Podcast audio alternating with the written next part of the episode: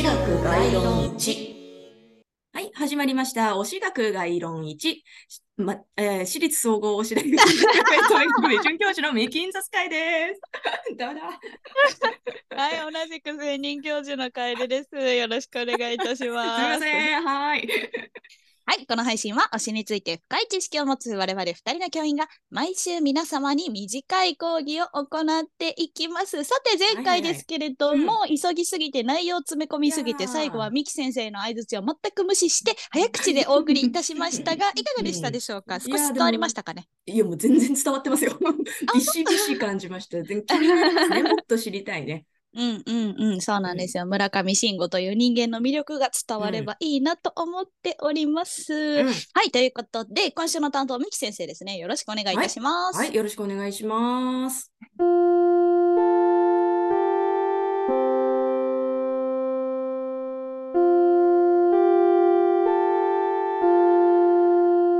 今回は土方が実際どんな言葉を話していたかについて考えていきたいんですけれども、その前にね、そもそも文学とかその他言語芸術作品において言葉とは何ぞやというところからちょっと語りたいと思いね。はい人間のはい言葉ってそもそも何かというと、ただ意思伝達のための道具ではないですよね。で、それならだって動物だって危険を知らせる鳴き声を上げたり、イルカははいもっと高度な信号を送り合ってるって言いますから、そうした動物の発するコミュニケーションの記号と人間の言葉っていうのは明らかに何かが違いますよね。一つには言葉そのものに身分とかその人物の生き物、あ、生き様、生き様が現れるという点です。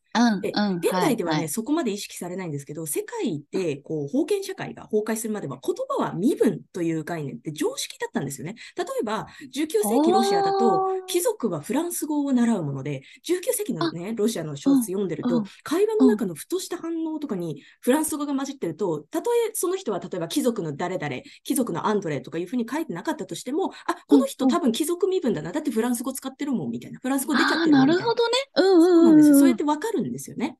で、うんうん。それが、あの、まあ、ヨーロッパでもそうだし、日本でも、例えば町方、町の人たち、町人の話す言葉、はい。あと武はい。家の話す言葉、あとは公家の話す言葉って全然違うんですよね。字そうですよね。見てたらわかるわかると思うんだけど、町方のこう身分の低い人たちっていうのは、自分のことをわっちとかあっしとか、あたしはとかね、はいはいはい。言うじゃないですか。うんうん。で、武士なら拙者、それがしってなるわけじゃないですか。うんなるほどなるほど。何々かっこそうみたいなね。うんうん。殿様だと、これが殿様、武士だとそうだけど、殿様、偉い武士になるとうん、世は何とかでござるとかね。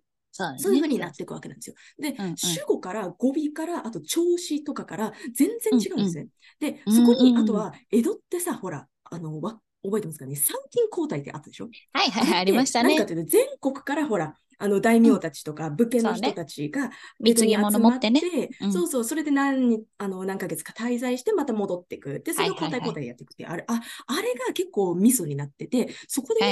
江戸にみんなが集まってくるってことは、他の地方、うん。今までそんなに交流のなかった他の地域の人たちが喋ってる言葉、地方の方言っていうのが江戸に集まってくるっていうことなんですよ。うんうんうんでうんうんこれがかなりね、日本語のあれで面白いなと思うんだけど、うんヨーロッパだとさ、地域差ってあんまりないんですよ、そこまで。あるんだけど。あんまりないんだけど、代わりにほら、ヨーロッパは地続きでしょ？だから、うんうん国の差があるわけだよね。人種わかる差。な。うんうんね、うん。わかる。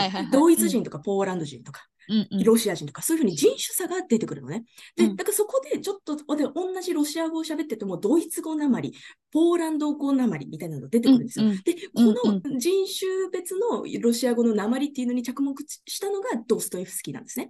であ、ドストはこの言葉の人種差っていうのに興味を持って、あの、まあ、ロシア語わかんないとね、そのあたり、新聞かも私もちょっとわかんない、解説がないとわかんないんだけど、うんドイツ人が喋るロシア語っていうのはかなり特徴的みたいで、それを書き言葉うん。だから、あの、ドストの原文見ると、あロシア語はちゃんとね、ロシア語なまりで書いてあるんですよ。語尾とかね、ああ、いや、面白いな。そう、面白いでしょ。で、これがね、まあ翻訳にだからなかなか活かせないなんから難しいところまあまあなんだけど、難しいね。だからそういうのちょっと面白いなって思って興味持ってる人の翻訳、そういう人の翻訳者の翻訳だと、うんうんちゃんとね、外国語なまりのロシア語のところは、ちょっとなまったね、日本語で書いてあったりするんですよ。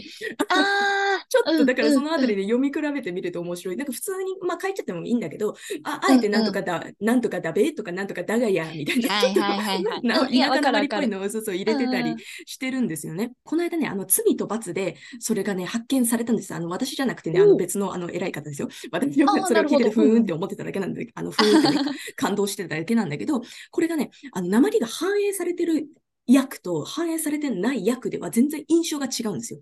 はいあのねはいはい。罪と罰でスビドリガイルフっていう人が出てくるんだけど、最後ねピストル自殺をするんですよ。で、その時に、最後にピストル自殺をする寸前でユダヤ人と会話するんですね。ユダヤ人、二人ともロシア語で会話するんですよ。で、この時に時にね、すっごい原文見ると、ユダヤ人なまりのロシア語で書かれてるのね。ほー。でだけど、これをね、あの、私が読んでたその罪と罰の訳では、普通に、普通のあの日本語、だから、なまってるっていうのがわなまってからない、ね。んそう、日本語で書いてあったから、だから、あの、最後、ピストルじゃ結構衝撃的なクライマックスだから、あの、私も深刻な気分になって読み終えたんだけど、はいはいはい。だから、本当はユダヤ人なまりなんとかだ、なんとかで、なんとかな、みたいな、そういうふうに喋っていたっていうふうに思うと、全然印象違うじゃないですか。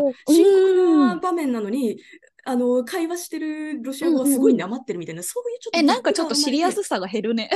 だよ。だけど、逆に不気味さが出ない。これ出る出る出る出るなのに、そう、その直前で話すのがそういうコメディ感のあるタッチっていうかね、これがね、うんロシアっぽいんだよね、このブラックコメディ感っていうのかな。うんなんかでゴーゴリっぽい、ちょっと不気味な、あの、だけど、す衝撃的なクライマックスみたいな。うんうんうんそれがすごい面白いなっていうのがね、最高なんですね。好きっていうう。わ、いいなうんこうどんな言葉を使うかによって、その場面の印象も変わるし、そのうん人物がどういう人なのかっていう、うんこう見る目も変わるので、とても重要なので、だから、土方がどんな言葉を使っていたのかなっていうのが気になる土方の話だったねなっていう、そうなんですよ。話をしたいけれども、もちろん時間がないので、今週の講義はここまでです。はい、今週の担当、みき先生でした。ありがとうございました。はい、ありがとうございました。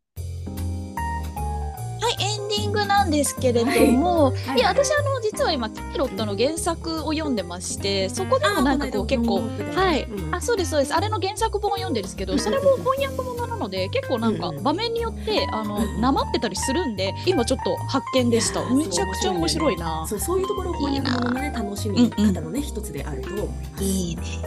はい、ということで、次回の開講日ですけれども、3月10日日曜日でございます。はい、はい担当私なんですが、うん前回語りきれませんでした。ここが好きだよ、村上信五後編でございます。もう全然時間が足りない。もっと話したいのに。はい、みんな村上さんの最高さ加減に気づいて沼ろうぜということで、来週もぜひ聞いてください。ありがとうございました。はい、ありがとうございました。